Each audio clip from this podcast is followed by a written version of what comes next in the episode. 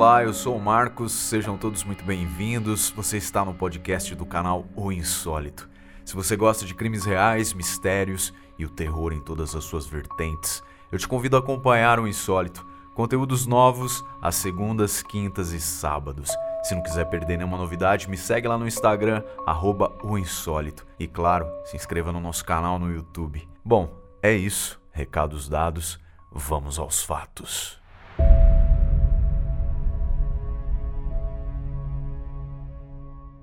Seja qual for a causa de seus problemas, a vida de Pauzinski tem sido a de um jovem carismático duelando com demônios particulares, muitas vezes em público.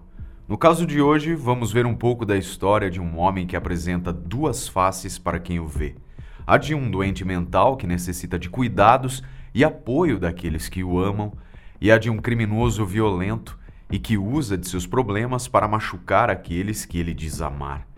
Qual das duas faces será a verdadeira? Nascia em 11 de novembro de 1968 no condado de Essex, em Massachusetts, Joseph Chester Pauzinski, filho de Patricia Long e Joseph Pauzinski, mesmo nome do filho. O início de sua vida foi relativamente tranquilo. A família tinha ainda uma filha de nome não identificado. Segundo relatos, apesar do pai não ser muito presente na vida familiar, Patrícia conseguia manter a paz e prover o que era necessário aos filhos, sendo sempre muito amorosa e prestativa. As crianças eram como quaisquer outras, ativas, carinhosas e comuns. Ainda no começo da infância do garoto, Patrícia e Joseph se separaram amigavelmente e o pai se afastou do convívio familiar. Após o divórcio, Patrícia conheceu um outro homem e iniciou um relacionamento. O ambiente em nada mudou já que o padrasto também aparentava ser tranquilo com as crianças e nunca foi acusado de nenhum tipo de abuso ou agressão. A vida estava em paz na família Pauzinski, pelo menos até Joseph completar 14 anos de idade. Em data incerta, no ano de 1982, Joseph estava em seu ônibus escolar quando ele sofreu um acidente. Com a batida, o garoto foi arremessado e bateu com a cabeça em uma estrutura do ônibus o que causou uma lesão cerebral. Apesar dos ferimentos, o jovem aparentemente conseguiu se recuperar fisicamente, mas psicologicamente a coisa ficou esquisita. Segundo sua mãe, o primeiro surto de raiva de Joseph ocorreu dias depois de ele ter se recuperado, quando ele a encontrou na cozinha e começou a xingá-la e a ameaçá-la. Joseph estava tão incontrolável que Patrícia teve que chamar socorristas e levá-lo ao hospital para acalmá-lo. Já no hospital, o garoto foi tratado e diagnosticado com o transtorno bipolar. E nessa parte da história, não há informações específicas sobre qual o tipo de transtorno bipolar. Então, não vamos nos aprofundar. Em uma de suas passagens pelo hospital, Joseph também foi diagnosticado como estando em um episódio psicótico pós-traumático. De toda forma, Joseph mudou radicalmente seu comportamento. Agora inquieto, raivoso e impulsivo, aquele Joseph de antes do acidente tinha sido esquecido no passado. Patrícia, além de outras pessoas que estudaram sobre o caso de Joseph, afirmaram que grande parte da culpa da persistência e do aumento da agressividade do garoto era do sistema de saúde americano que não tratou da saúde mental de Joseph como deveria. Segundo os relatos, a única medicação que ele tomava era lítio, que é um remédio indicado para o tratamento e controle de episódios de mania no transtorno bipolar ou para auxiliar no tratamento da depressão, pois age diretamente no cérebro, estabilizando o humor. Enfim, as coisas não melhoraram com o passar do tempo. Perto de completar seus 17 anos, a irmã de Joseph sofreu um acidente de carro e não resistiu aos ferimentos. Ao decorrer do restante de sua vida, Joseph insistia no fato de que não tinha nada de errado com ele depois do acidente aos 14 anos, mas que tudo mudou depois da morte da irmã. Engana-se quem pensa que a agressividade e surtos de violência de Joseph eram restritos aos membros familiares. Tempos depois, Joseph namorou uma série de meninas: Amy, Kimberly, Sharon, Michella e Stacy. Todas elas tinham algo em comum: a pouca idade. Dentre elas, duas tinham 16 anos e as outras 17. No início dos relacionamentos, tudo eram flores. Se apresentando como Job, Joseph era boa pinta, malhado e bem vestido, dirigia um Nissan 300ZX e seu emprego como eletricista podia proporcionar passeios interessantes, como andar a cavalos e passear de jet ski. Além disso, Joseph era carinhoso e sua mãe Patrícia também cativava as garotas com seu carisma. Mas, caríssimos, uma hora as flores murcham e Joseph revela sua verdadeira face.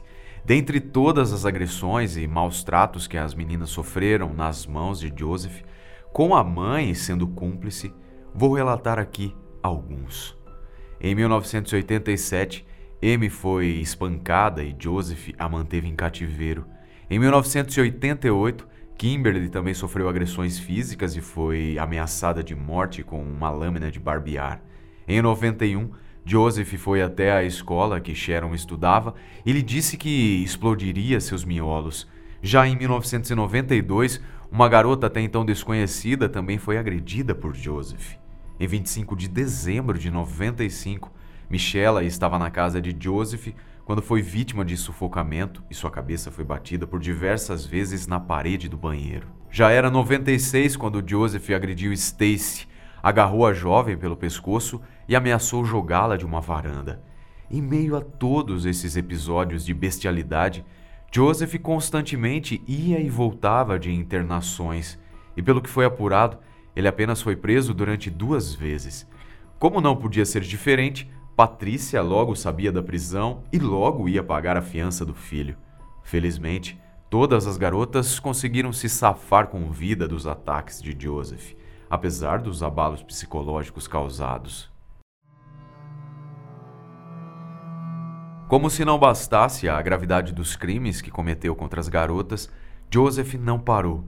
Dessa vez a situação tomou uma proporção ainda maior e envolveu quase que uma cidade inteira. Tudo começou quando, em 98, Joseph conheceu Tracy Whitehead, que tinha nessa época 20 anos. Contrapondo-se à vida de Joseph, a vida de Tracy não era lá muito fácil. Não sabemos o meio familiar que Tracy nasceu e foi criada mas aos seus 15 anos ela engravidou. Com a chegada do filho, Tracy parou de estudar e começou a usar drogas. Durante os cinco anos antes de conhecer Joseph, a garota se viciou e passou a deixar o filho cada vez mais com a mãe. E aí, eu pergunto a vocês: o histórico de agressor de Joseph e o de viciada de Tracy poderia gerar alguma coisa boa? Bom, por incrível que pareça, o começo trouxe bons frutos para os dois. Apesar de saber de todas as histórias de Joseph com suas ex-namoradas, Tracy resolveu embarcar no relacionamento, acreditando que ele tinha mudado e que poderia construir um bom futuro juntos. Em pouco tempo de relacionamento, Tracy já conseguia ter controle sobre seu vício, começou a trabalhar em uma pizzaria e, junto com Joseph, alugaram uma casa. Não demorou muito e as boas novas iniciais já começaram a dar espaço para as discussões. A situação caótica evoluiu para ameaças de Joseph e constantemente o homem insultava Tracy, dizendo o quão ruim ela era como pessoa e principalmente como mãe. As agressões verbais foram então substituídas pelas físicas. Tudo isso ao mesmo tempo em que Tracy conseguia um novo trabalho com uma boa remuneração e passava a depender cada vez menos de Joseph. No trabalho, Tracy conheceu Gloria Schenck, uma senhora de 50 anos, e com ela trocou confidências de como sofria com Joseph. Entre os primeiros episódios de agressão física, Tracy pegou suas coisas e foi embora de casa, mas tempos depois voltou. E foi assim durante dois anos, até que em uma das últimas brigas, os dois trocaram acusações e ambos admitiram que estavam traindo. Com a declaração da traição, mesmo tendo feito o mesmo, Joseph destruiu roupas e objetos pessoais de Tracy e agora era a gota d'água. Lembram-se, abduzidos, da Glória? Pois bem, essa senhora convidou Tracy para morar em sua casa, junto com seu marido George, e Tracy aceitou o convite.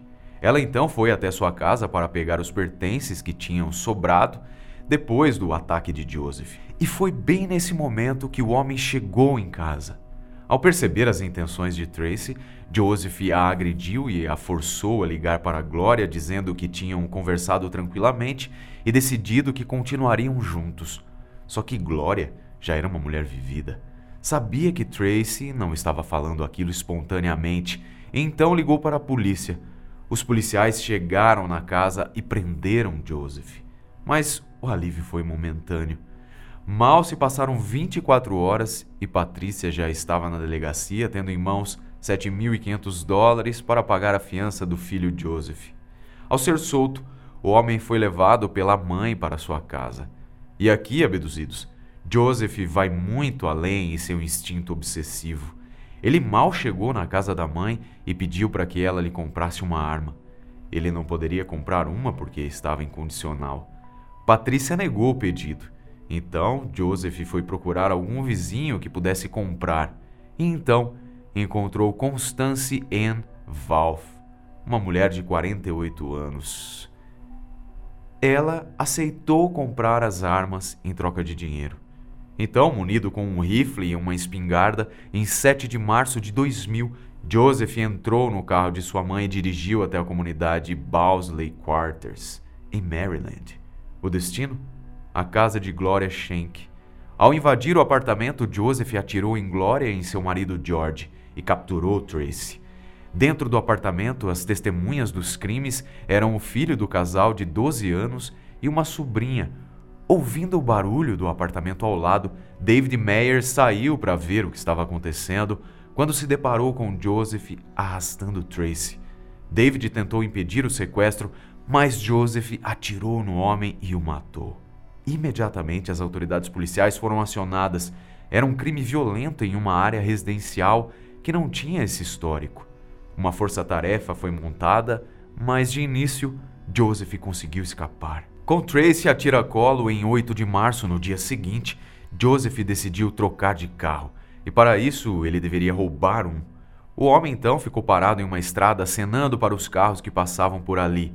Em um deles estava Jennifer Lynn, e Thomas, que apesar de não terem parado, tiveram seu carro alvejado por Joseph.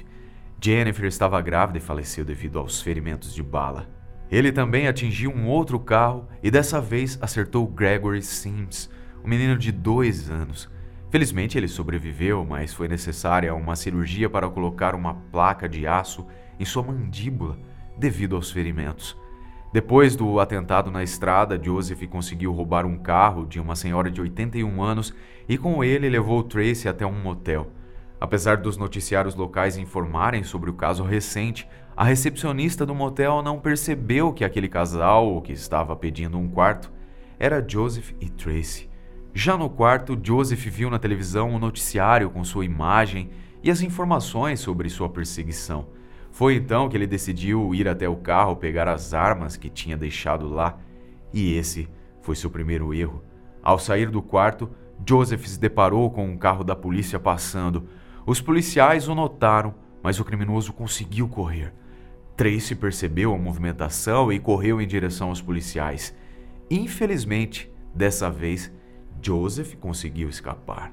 Em sua fuga, ele invadiu uma casa e fez uma família de refém e ali ficou até o dia 10, quando fugiu para o estado da Virgínia. No caminho, Joseph sequestrou William Terrell, obrigou o homem a levá-lo a Baltimore e comprar comida, kit de sobrevivência, rádios e outras coisas. Apesar de ameaçado, o homem saiu ileso do sequestro. Durante um período de seis dias, não se sabia mais de Joseph. Aparentemente, o homem tinha evaporado no ar. Foram feitos cercos nas estradas, patrulhamento e muito mais, mas o homem não foi capturado. Em meio a toda essa situação caótica, Patrícia pedia para que seu filho se entregasse e a família de Tracy pedia proteção policial para voltar à sua casa, o que foi negado. Apesar da negativa, a família de Tracy voltou para sua casa. E aqui, preciso dizer que essa não poderia ter sido uma escolha pior. Em 17 de março, Joseph invadiu a casa da família de Tracy. Nela estavam Lynn, sua mãe, Andy McCord, seu padrasto, e Bradley McCord, filho de Andy, de 12 anos, foram quatro dias de sequestro e tortura psicológica. No dia 19, deu alguns tiros de advertência que não atingiram ninguém, mas fez com que a polícia evacuasse os moradores locais. No dia 21, Lynn teve a brilhante ideia de dopar Joseph, e assim o fez. Após preparar um chá para o homem, Lynn esmagou alguns comprimidos de Xanax no copo, e o plano funcionou. Após ter a certeza de que ele já estava dormindo profundamente, Lynn saiu e logo em seguida Andy foi atrás. Eles não chamaram o pequeno Bradley por medo dele gritar e acordar Joseph. Enfim, no final daquele dia 21, a equipe da SWAT invadiu o local e executou o homem com 27 tiros. E essa simples, porém genial ideia de dopar o sequestrador me fez lembrar de um outro caso apresentado aqui no canal, o de Daniela Oliveira e o vaqueiro Zé do Valério. Vou deixar na tela final para vocês. Era o fim de Joseph. E o caso não se encerrou somente com a morte do homem.